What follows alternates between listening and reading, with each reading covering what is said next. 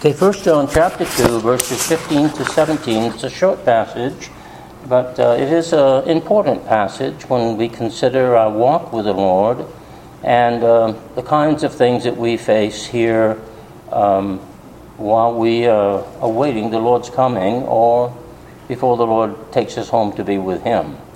So, um, this passage has a good message for us this afternoon. 1 John chapter 2 verse 15 Love not the world neither the things that are in the world. If any man love the world the love of the Father is not in him. For all that is in the world the lust of the flesh the lust of the eyes and the pride of life is not of the Father but is of the world. And the world passeth away and the lusts of it. But he that doeth the will of God abideth forever. Shall we pray? Loving Father, we do ask your blessing upon the Word of God and pray your Holy Spirit to minister it to us as the great teacher is able to comfort our hearts and edify us in faith and build us up in the Word of God. In Jesus' name, amen. Well, um, let me start by saying this that um, um, though this passage seems to say to us that we should not love the world, um, there is a dimension of this teaching here um, which is quite different than we might suspect. Um, and first of all, uh, we realize that there are many groups that may take this and try to twist it to a different teaching than what is here. and so we want to be aware that some people or some teaching um, has, is contrary to what the Bible says in this place. But we'll get to that in a few moments. Uh, first of all, the system of this world is really being addressed here. It's not creation. God made this world as we know it.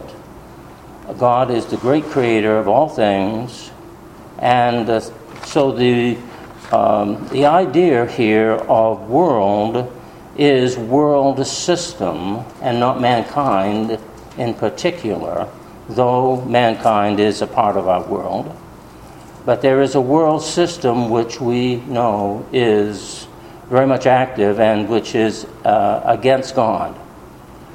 And so, uh, Satan, who is the God of this world, according to the Bible, uh, small God, of course, uh, lesser, and certainly one who is against an anti God, if you will, uh, we find that Satan has his own particular bent, if you will, and wants to uh, accomplish those things that are not in keeping with God's will. And so we find that this world system, according to James 4 4, is at enmity with God. That is, if one is not for God, then one is an enemy of God. And uh, of course, there are many who would fall into that category, and certainly the world system which we know today is at enmity with God. Um, also, we r- would recognize that. Um, as we look at this passage, uh, there are three different distinctives that would characterize the world, and that we are warned against those, and we'll look at those as well.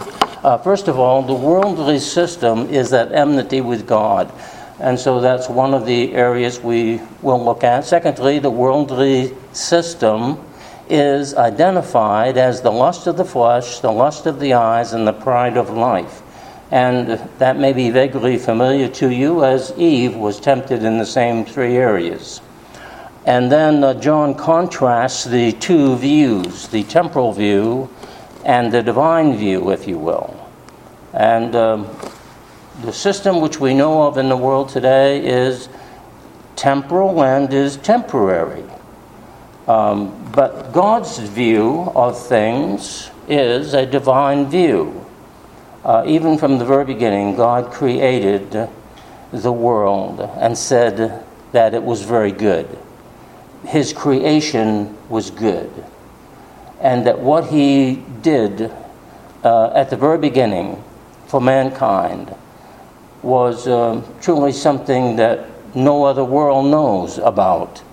Because as far as what we are told in the Word of God, we are the only world that exists like us. And um, uh, contrary to science and many other evolutionists and so forth in the world, uh, who are great philosophers perhaps, and do speculate and do try to um, bring up theories and so forth, um, they have not proved any of those things. Evolution has not proved its theory that man evolved from a mud puddle, if you will. uh, they have not proved it. There's no missing link. They have not found it.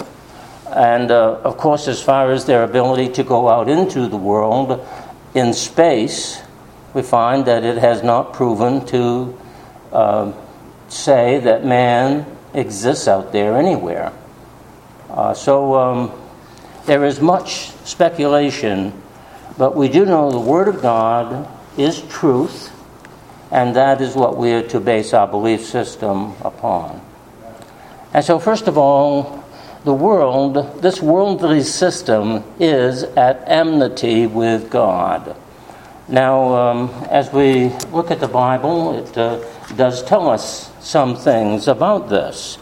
And um, the word cosmos here is the word for world, but it's the same word that you find translated in other passages as well, and it is generally interpreted by the context of the passage. For God so loved the world. John 3:16, well the word is cosmos there as well but it means mankind. It does not mean that God died for the creation he created, except for man. Mankind is, is who that he sent his only begotten Son into the world to die for. And so we have to look at the context. And so, as we look at this, this particular context, he says, Love not the world. Now, previous to this, uh, we find that love is something we are to emulate. But here he puts a negative on it, saying that we are not to love something. And, and uh, the something that we are not to love is a worldly system that is against God. Why do the heathen rage? Um, Psalm 2 tells us. And, and really uh, rebellious against God. Why is that? Well, because uh, the world is an, an enemy of God. The worldly system in which we live and which has existed from uh, the fall is at enmity with God. And so we find here that, that John tells the believers, he says, um, Love not this worldly system. Love not. And so the system of this world is an enemy of God. The friendship of the world, James tells us in James 4 4, is the enemy of God. To be a friend of the world is to be an enemy of God. And um, we have to look at that carefully, don't we? Because we live in the world.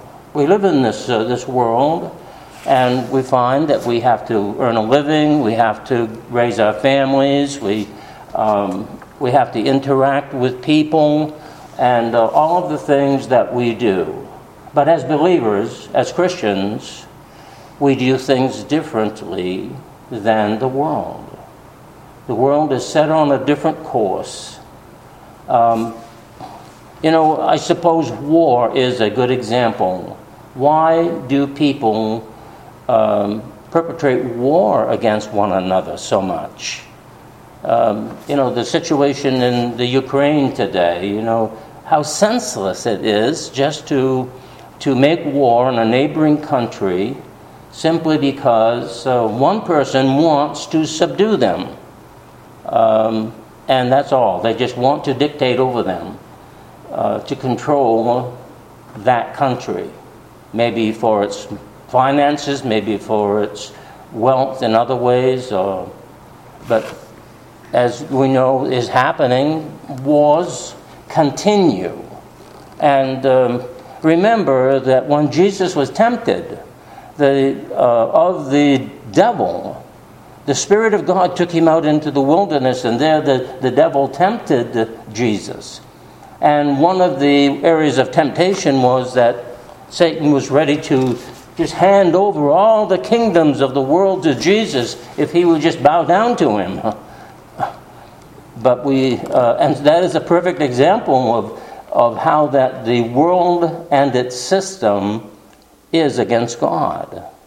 And uh, so Satan is uh, very much active in this area of uh, wanting to have his way in the kingdoms of the world.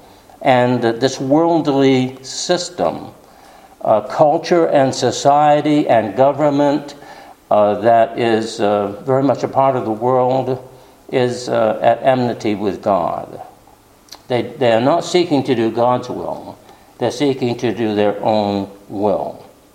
And so it, it, is, um, it is the government and the culture and the society of people uh, that fulfill these desires that we see uh, being identified here in this passage.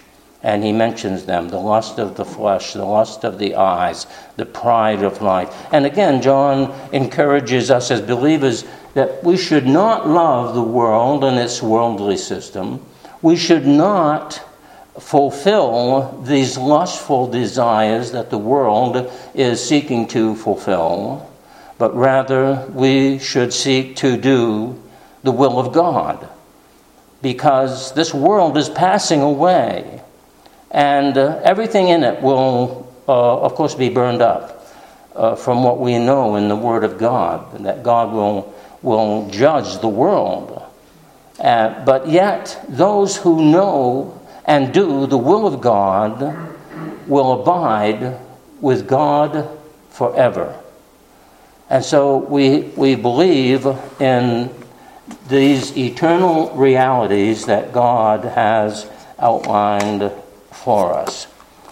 Um, in 2 Corinthians 4 4, if you'd like to turn there with your Bible, um, we find that this is the, what I believe is probably the classic passage of saying that uh, Satan is very much at the head of the helm, if you will. Um, concerning this, the world system. In 2 Corinthians chapter 4 verse 4,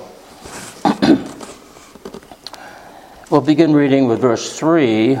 Because if our gospel be hidden, it is hidden to them that are lost. Now, of course, Paul is addressing the Corinthian believers and and he says, uh, when we preach the gospel, if, if people are not understanding and believing the very gospel of Jesus Christ, which we preach to them, it is because they are lost.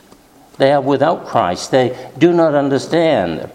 He says uh, in, in verse 4 In whom the God of this age or this world uh, hath blinded the minds of them who believe not lest the light of the glorious gospel of Christ, who is the image of God, should shine unto them. And so Satan is actively blinding, blinding people uh, through his this uh, worldly system, which we which we know is uh, very much involved um, in government and in society and in culture. And then, well, we may as well add religion too, because there, is, there are plenty of religions which are uh, against God because they are not uh, seeking to accomplish the will of God, but rather they seek to accomplish the will of man. And uh, we find that the, the God of this world has, is using these things to blind people to the truth. Uh, and, um, and that's where we understand that these things uh, take place in the spiritual realm. Um, and so uh, we have to recognize that there is a great deal going on here behind the scenes. Uh, so we find that this worldly system is against God. Uh, secondly, the worldly system is identified in these three areas that we have here and which we see in verse 16. For all that is in the world, the lust of the flesh, the lust of the eyes, and the pride of life is not of the Father, but is of the world. And so these three areas, uh, uh, areas or characteristics, they, they identify the world in, in the kind of things that are uh, being demonstrated uh, and used to blind people. Um, we might call them, in some sense, distractions because people get very much distracted by all these things uh, and takes them away from the spiritual because they, uh, they become very much involved in the lust of the flesh, the lust of the eyes, and the pride of life. Now, just simply stating each one of these has kind of an explanation all of their own. That is, when, when you mention the flesh, you think of those, those things that please um, the body the natural body. And so when we talk about the flesh, we, we think of the natural element of man. It's, we're not talking about the spirit, we're talking about the flesh. And of course, when we think about the kinds of diversions and things which people get involved in in the world, we know that there are uh, a great many of them. Then they have to do with all kinds of different um, uh, pleasures, if you will. And so, since these things are promoted in the worldly system, uh, we find they do not then support the will of God. Um, and all you have to do is begin to think about just about anything that is going on in the world today and uh, just ask yourself does that support the will of God? Or is that something that is only for the natural pleasure and fleshly desires of man? you see. Um, we probably should say something right off uh, here and say, say this. We are not, uh, as believers, we're not against materialism. That is in the sense of creation.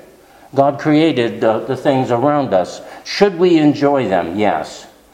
Um, that does not mean that we're supposed to necessarily deprive ourselves of what God has created. But we do know that anything that is, um, that is taking us away from God and His true will for our lives um, may be then considered to be something that we shouldn't be doing. And of course, there is so much of that that goes on today. And uh, people might call those kinds of things gray areas. But there are some which are definitely not gray areas at all. They're just out and out sin, and everybody knows it. Um, and usually they're on the subject of immorality. Um, and uh, since that is uh, very much in, a part of our society, then we know that that is not a part of the will of God. God outlined in uh, the Ten Commandments, you know, the kinds of things that society should be doing and, and not doing. Um, you know, we shouldn't be murdering, we shouldn't be stealing, we shouldn't be lying, we shouldn't be coveting, we shouldn't be committing adultery, we shouldn't be. We all know those kinds of things that are outlined there in the Ten Commandments. But even if somebody doesn't do those things and they neglect to recognize God and they take the Lord's name in vain and they continue to live in a rejecting way or a rebellious way against the Word of God, then we know that they're just as guilty. And uh, as the book of Romans tells us, we are all guilty. All the world is guilty before God. All have sinned and come short of the glory of God. There is none righteous, no, not one and that the wages of sin is death. Truly, the penalty of sin is death. And spiritual death, physical death, yes, and also spiritual death. Um, and so we find that all of this is very much uh, wrapped up within the idea of this worldly system. He says, Love not the world. Love not the world, neither the things that are in the world. And, uh, and so, in this uh, second area here, uh, he begins with this the lust of the flesh. The lust of the flesh. So, the result of this worldly system, such as a, a people who follow the dictates of the world and the system of this world that rejects God and uh, that they uh, do not then believe that God is even, that, that God exists. Um, and as I mentioned very much earlier, uh, evolution and the various theories of mankind, these are rejecting philosophies of God. They reject God. They don't, they don't, this does not support God. And so there is no place in our belief system to say, well, maybe the God, God took uh, eons of time to evolve mankind, but I still believe there is a God. In other words, they call that theistic evolution. And um, that is against the Word of God. God doesn't say that He took eons of time to, uh, to create man or to create the world. God said He spoke it into existence. Um, and so uh, as we look at these various ideas, these various theories, these various philosophies, as you listen to people and what they tell you, especially uh, to those who are in some kind of governmental position or positions of authority or positions of education and all of this kind of thing, um, we have to uh, look at what they have to say very carefully and remember that we are not to fall into the uh, concept of a worldly system that rejects God. And there is much that rejects God. In John chapter 1, verse 9 and 10, it says this Jesus is spoken of by John in his gospel, saying, and this is what he says That was the true light which lighteth every man that cometh into the world. He was in the world, and the world was made by him. This is speaking about Jesus. The world was made by him and the world knew him not. Now, it isn't talking about creation, it's talking about mankind. This mankind, which is subject to this worldly system, which uh, everybody is wrapped up in. Um, and uh, he came unto his own, and his own received him not.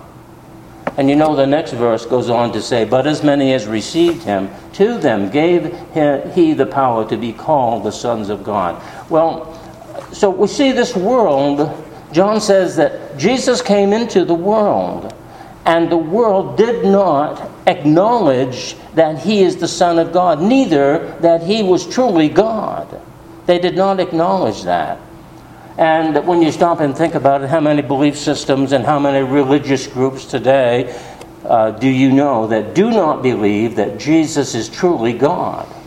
They might call him a good teacher, they might call him a good man, they, they might say he, he brought many wonderful ideas uh, to, um, to society, but they do not believe he is God. And you see, that thought is very much a part of this worldly system in which we live, and we are to, we are to make sure that we do not follow that kind of a worldly system because it is against God. And if it is against God, then it is then an enmity with, with God. So the system of this world being identified, the first characteristic being the lust of the flesh, then we realize that the lust of the flesh is associated with not only human desire, but the cravings of various kinds. Although some are not physical, we find the desire of that is also uh, considered to be a part of the flesh because it is a natural desire. It is a natural desire.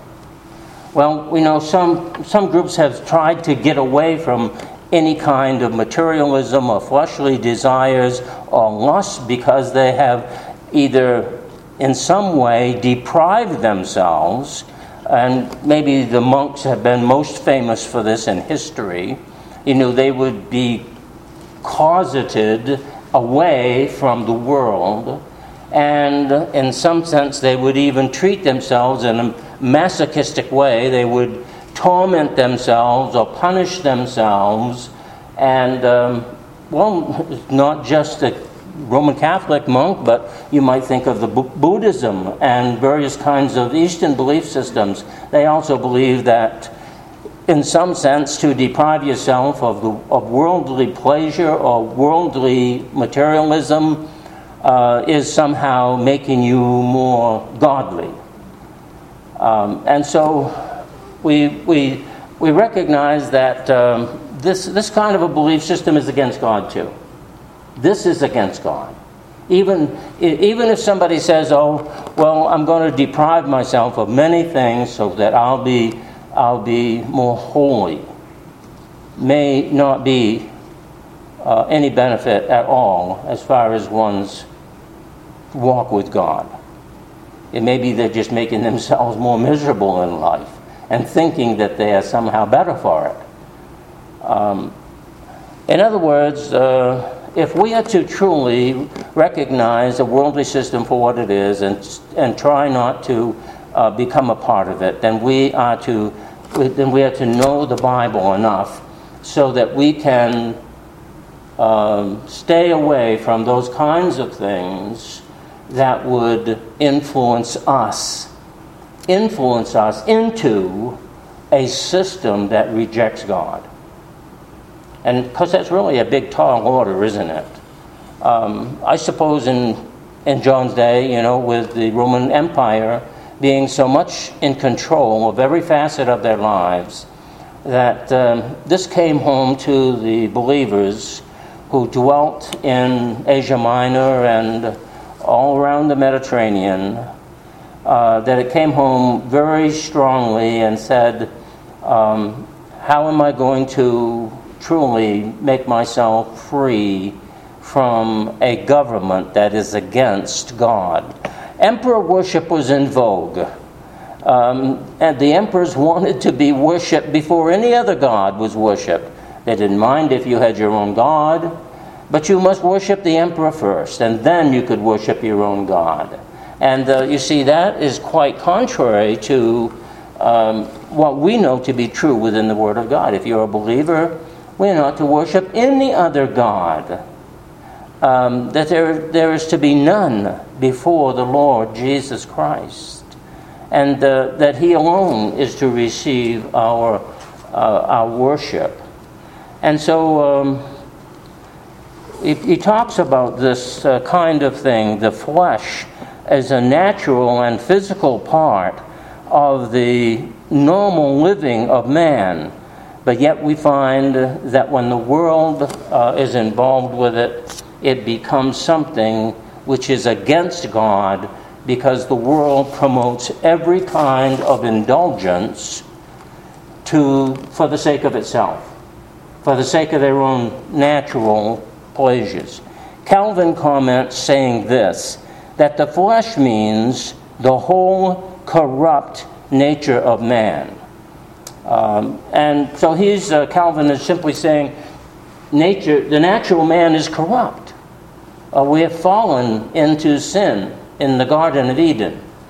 And um, the whole natural nature of man is corrupt. And so that is the flesh. And, and, and we must at all times oppose uh, yielding to the natural nature of man that stands against God. And uh, I, think you can probably understand that because if we understand that all have sinned and come short of the glory of God, all do sin, and that the wages of sin is death, then you understand that right at the heart of every individual is this fallen human nature. And so a little child that grows up, we know, even though they're quite innocent and they're cute and they do many wonderful things and they may even obey their parents and do everything that they're supposed to do, yet, uh, though they do not yet know the Lord Jesus as their own Savior, there is a natural fallen nature within the heart of every individual. And that is that fleshly nature that wants to and is desires uh, things and desires to do whatever it wants to do, and it is against God at, the, at its very heart. And it isn't until we come to faith in Christ that we realize that that fallen nature is so, uh, so much an enemy of God, and that we need to do what is right and good as we study the Word of God and in obedience to the Scriptures.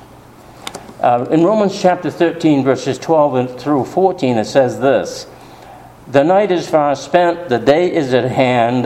Let us therefore cast off the works of darkness, and let us put on the armor of light.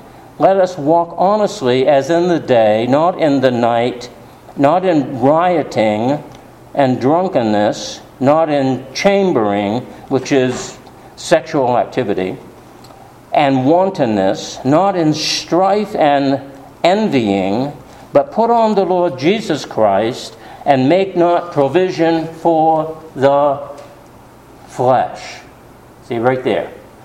Make not provision for the flesh to fulfill the lusts thereof. So, all of those things that are, that are of the natural man want to fulfill the desires of the flesh. And none of us are, are exempt from it. Even as Christians, we're not exempt. Well, if we were, why, why does John even mention it?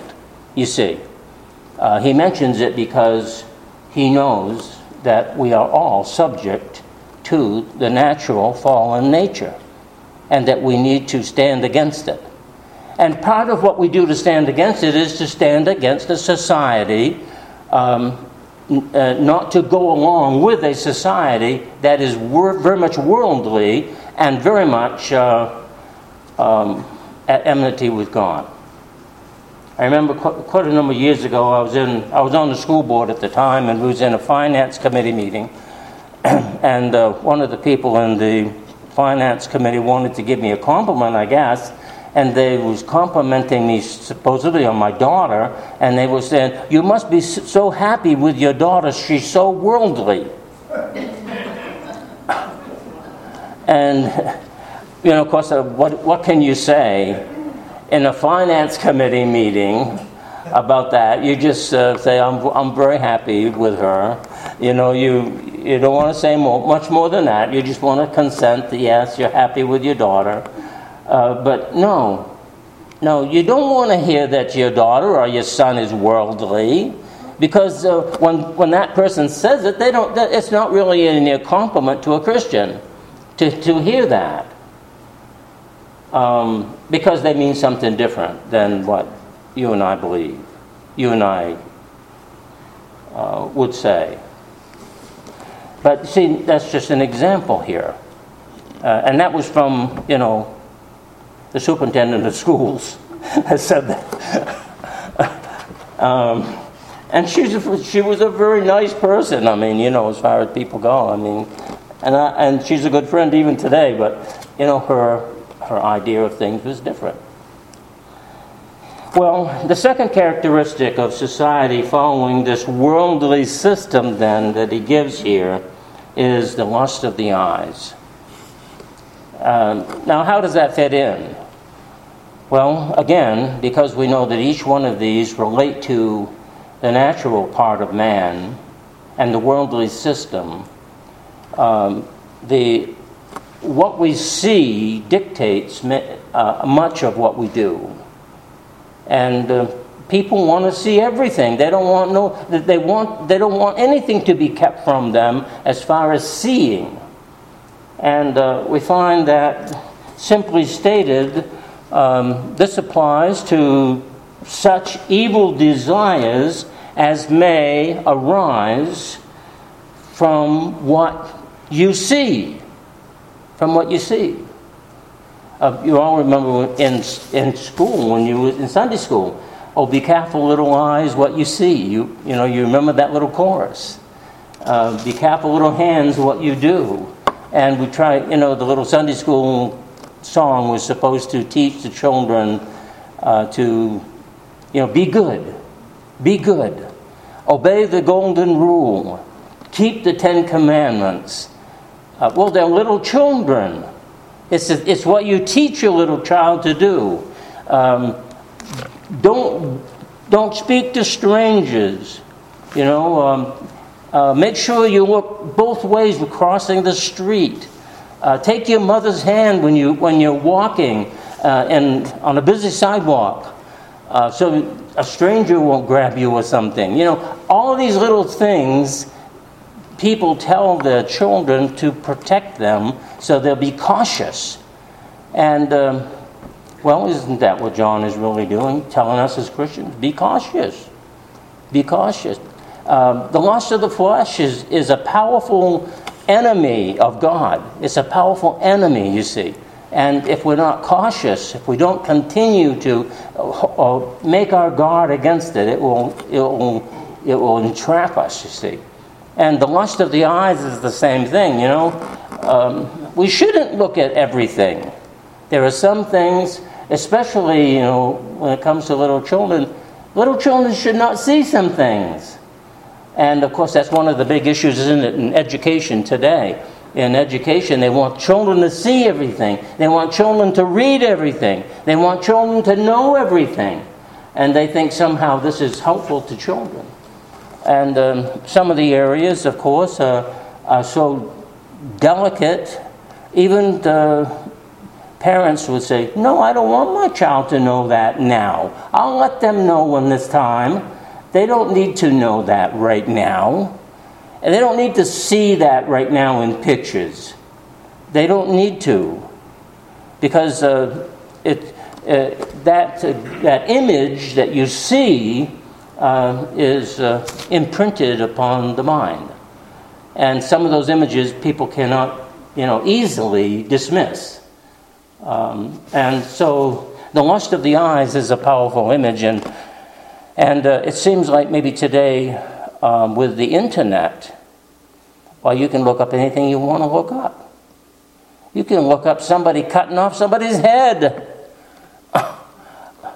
and, you know, in some of these eastern countries, you know, they, uh, they do that sort of thing.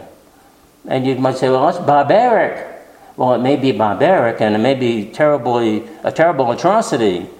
But, um, well, even the news media now has come to the place where it says, well, some of these images may be disturbing. and so you may not want your children to see some of these images. And then they go ahead and put somebody falling from this uh, um, entertainment playground ride, slipping out of the chair and falling. Now, for this, I mean, all, all you have to do is tell somebody that. You really don't have to show them that. Because you know the result is the person dies. Um, and so you have to wonder sometimes why um, the, even the news media does some of the things it does. Um, and then, of course, to say nothing about uh, the movie industry and the, the film industry and what they, what they put on the screen. Um, and that you don't need to see, and especially little children shouldn't see. So, this area of the lust of the eyes is one which is very, very much at enmity with God. It, it is not something God promotes, uh, but it's something that is a part of the fallen nature of man, and man wants to satiate himself with more and more of what he sees. He wants to know more. I know when the internet first came out, kind of you know, every once in a while you hear people say, Well, I've gone from one end of the internet to the other and I've seen everything. You know, they kind of bragged about it. Um, the third characteristic of this worldly society that he mentions here is um, the pride of life. Pride of life. And one commentator put it in the category of arrogant Oh, pride may take on many different forms. You know, your child may get straight A's at school, and you say, I was so proud of my child. He got straight A's at school. Well, that's a little bit different. That isn't necessarily arrogant pride, that's just um, accomplishment well done. And, and you want to reward the child with maybe a, a, a, praise You know, you did a great job. I'm glad you picked up your grades and you've gotten all A's in, and we'll say English or history. I never liked English. history was kind of like a take it or leave it, but English was, ah. don't give me these dangling participles. I don't know what you're talking about. so, um, this third characteristic is one uh, which had been characterized as a kind of an arrogant pride. Eve was tempted by the evil one, named as the serpent, and which we have come to know as Satan in the book of Genesis. I'll just read the brief uh, statement here in Genesis 3 6 and 7. And when the woman saw that the tree was good for food, and it was pleasant to the eyes, and a tree to be desired to make one wise. So she saw that it was good for food. This is the lust of the flesh. It was pleasant to the eyes, the lust of the eyes, and a tree to be desired to make one wise. And so the wisdom that she wanted was something that was forbidden to her. She wasn't supposed to know good and evil. God would have been quite content for them to be in innocence and to know only the good that He had created and how He wanted them to live in the garden. He would have been, God would have been quite content if they would have chosen to do that. But because that tree of the knowledge of good and evil was there, they became um, married, if you will, into a worldly system that would bring with it the lust of the flesh the lust of the eyes, and the pride of life. All of those things that carried both good and evil would be there. You see, those things in themselves are not necessarily wrong. Because, you know, we are told that when two people are joined together in marriage, then the natural desires of the flesh in the married life is okay. But you're not supposed to go outside of the married life.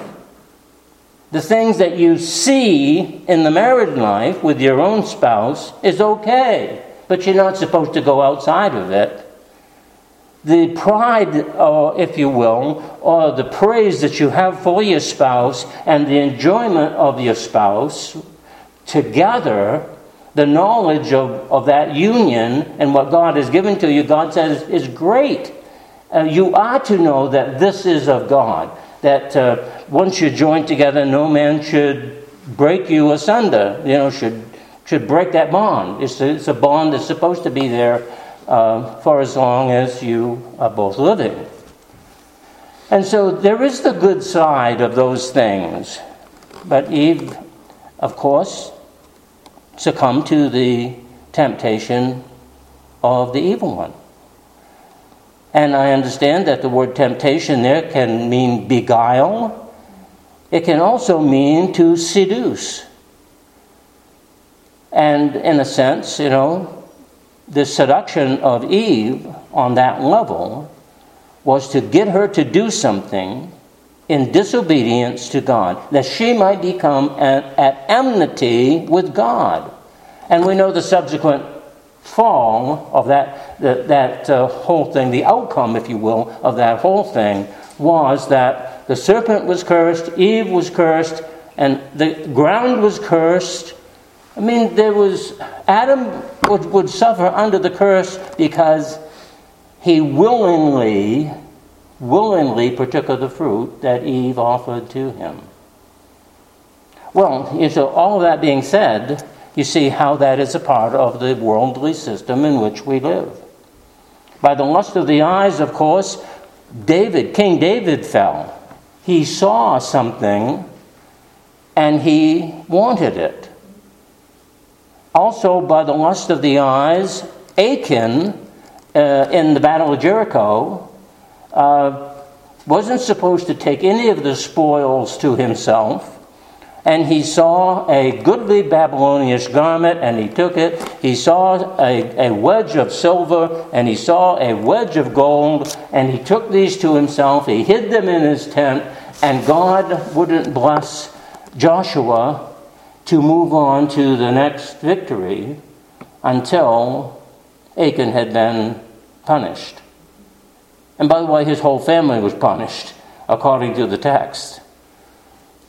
Which only means, right, that the, the kind of the circumstances of these things, the flesh, the lust of the flesh, the lust of the eyes, the pride of life, it seems to have broad implications.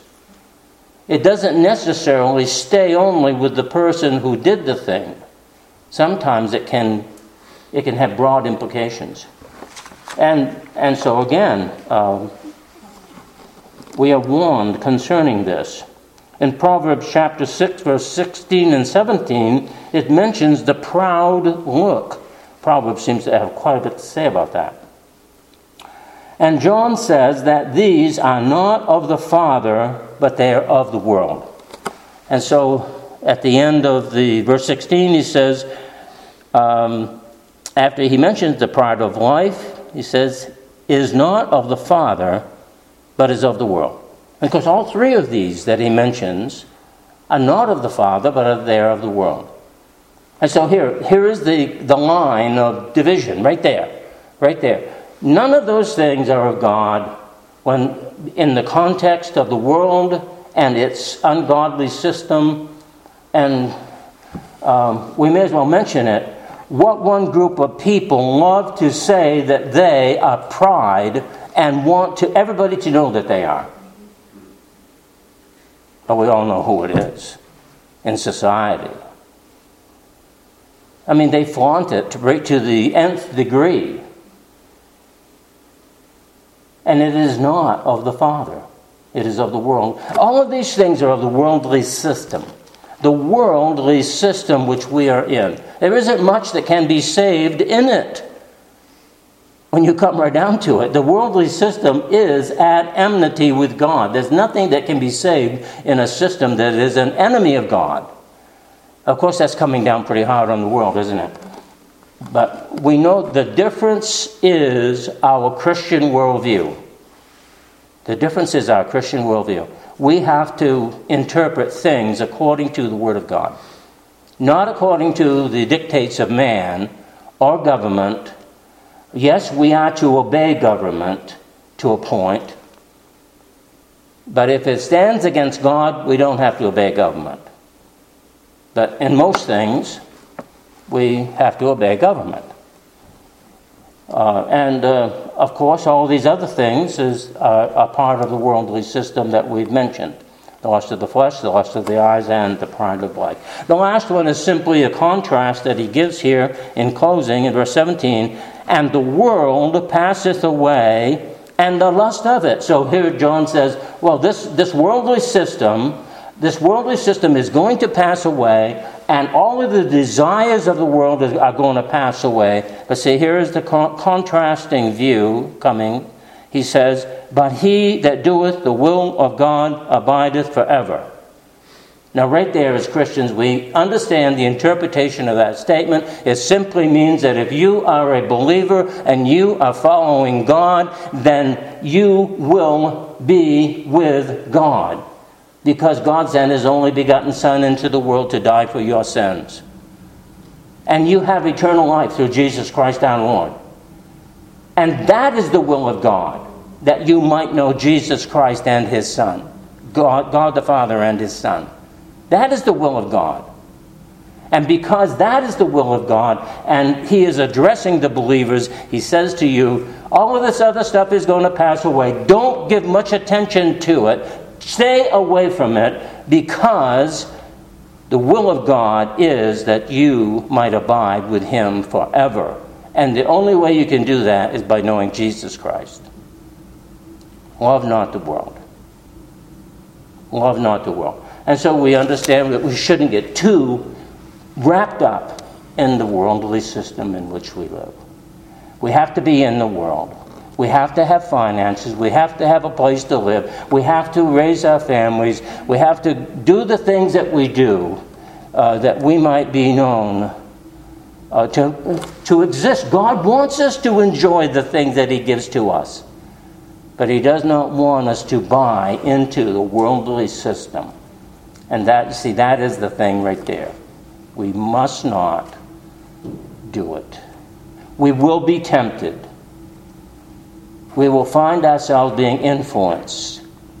We cannot help but know that the worldly system is there one of the posters that was in actually the, the first church that I was in uh, down in Cedar Falls. They had a picture on the wall, and there was this man, he was cut right in half on the poster. And the caption was this that the world is trying to press you into its mold. And you know, the pressure of the world on this man who was cut in half and the world is in the middle between him. And that the world is trying to press this man into the mold of the world. You see, that's what the world is doing. And we have to guard against it. Love not the world. Shall we pray? Loving Father, we do thank you for your word to us. Thank you for the ministry of your Holy Spirit. Lord, be with us that we may be preserved and that we will not yield to those things and pressures that the world promotes. A world that is at enmity with God. In Jesus' name, amen. Okay, for our closing chorus, and we'll just take one to um, finish up here. Does somebody have a favorite?